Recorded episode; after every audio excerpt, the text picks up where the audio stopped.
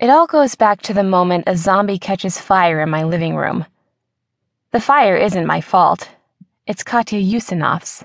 She's the one who wrote the article for Zombopolitan magazine called Zombie Xanadu Six Tips for a Lively Date with the Living Dead, which provides a few simple guidelines for the perfect evening.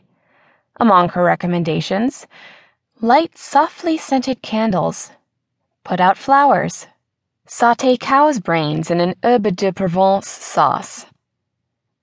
I followed every tip to the letter, and now the roses are wilted, my date is on fire, and I can't find my cat.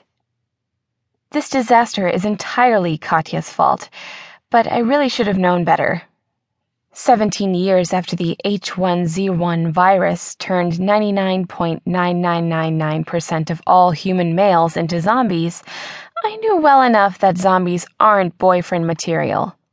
They're putrefying lumps of rotting flesh that cause unnecessary traffic jams during the height of rush hour by lumbering into the street without looking both ways. Or either way. And yet, Katya's article had a winning, carefree tone that made dating a zombie seem like a madcap lark, a screwball comedy waiting for its Carole Lombard moment.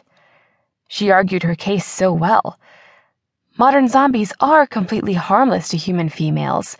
They are widely available, and they aren't afraid of commitment. Okay, I thought.